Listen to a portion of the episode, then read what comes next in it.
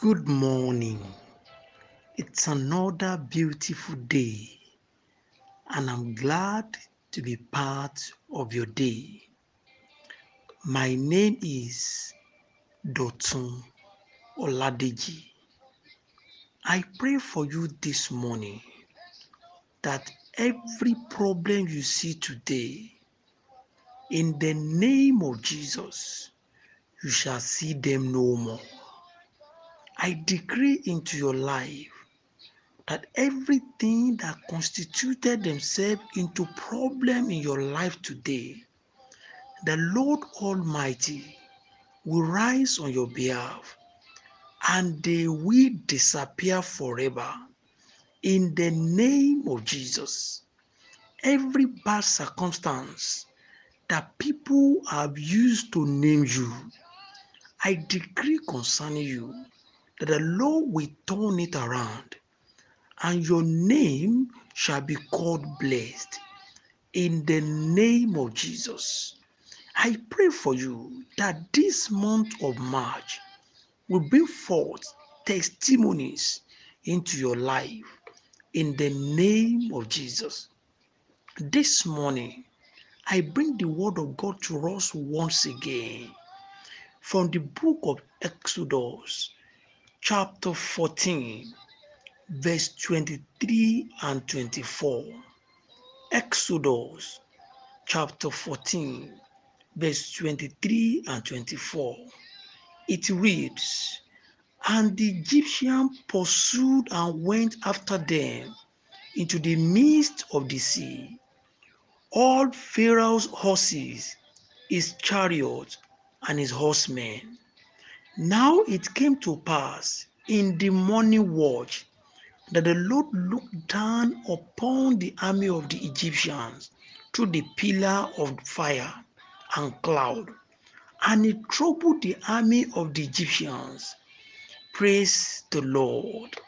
This was the situation with the children of Israel when they heeded God's instruction to walk through the Red Sea. The Bible recorded that despite the fact that the Lord parted the Red Sea for them, and they are already walking on to the other side, the enemy never gave up. The enemy kept pursuing them. The enemy kept running after them. It appeared as if the enemy was going to catch up with them. But as for the children of Israel, they were not bothered. They kept walking on onto the other side. The Lord has asked me to speak to you this morning that as you keep obeying the voice of God, the enemy will get raging. But as children of God, you must not be distracted. Imagine if the children of Israel has left moving to the other side of the river and chose to face the Egyptian, they could have been sorely defeated. But rather, what did they do? They kept walking, they kept pushing forward, they kept obeying the voice of the Lord, and they left the Egyptian. And the Bible recorded that as they did, as they continued doing this, the Lord arose for them. And the Bible recorded that the Lord troubled the Egyptians' army. The Lord has asked me to instruct you this morning that do not leave the pursuit of your life to face the enemy. The Lord on your behalf is rising to silence the enemy. It is not your call to face the enemy. You just have to keep obeying the Lord. You need to keep following an instruction.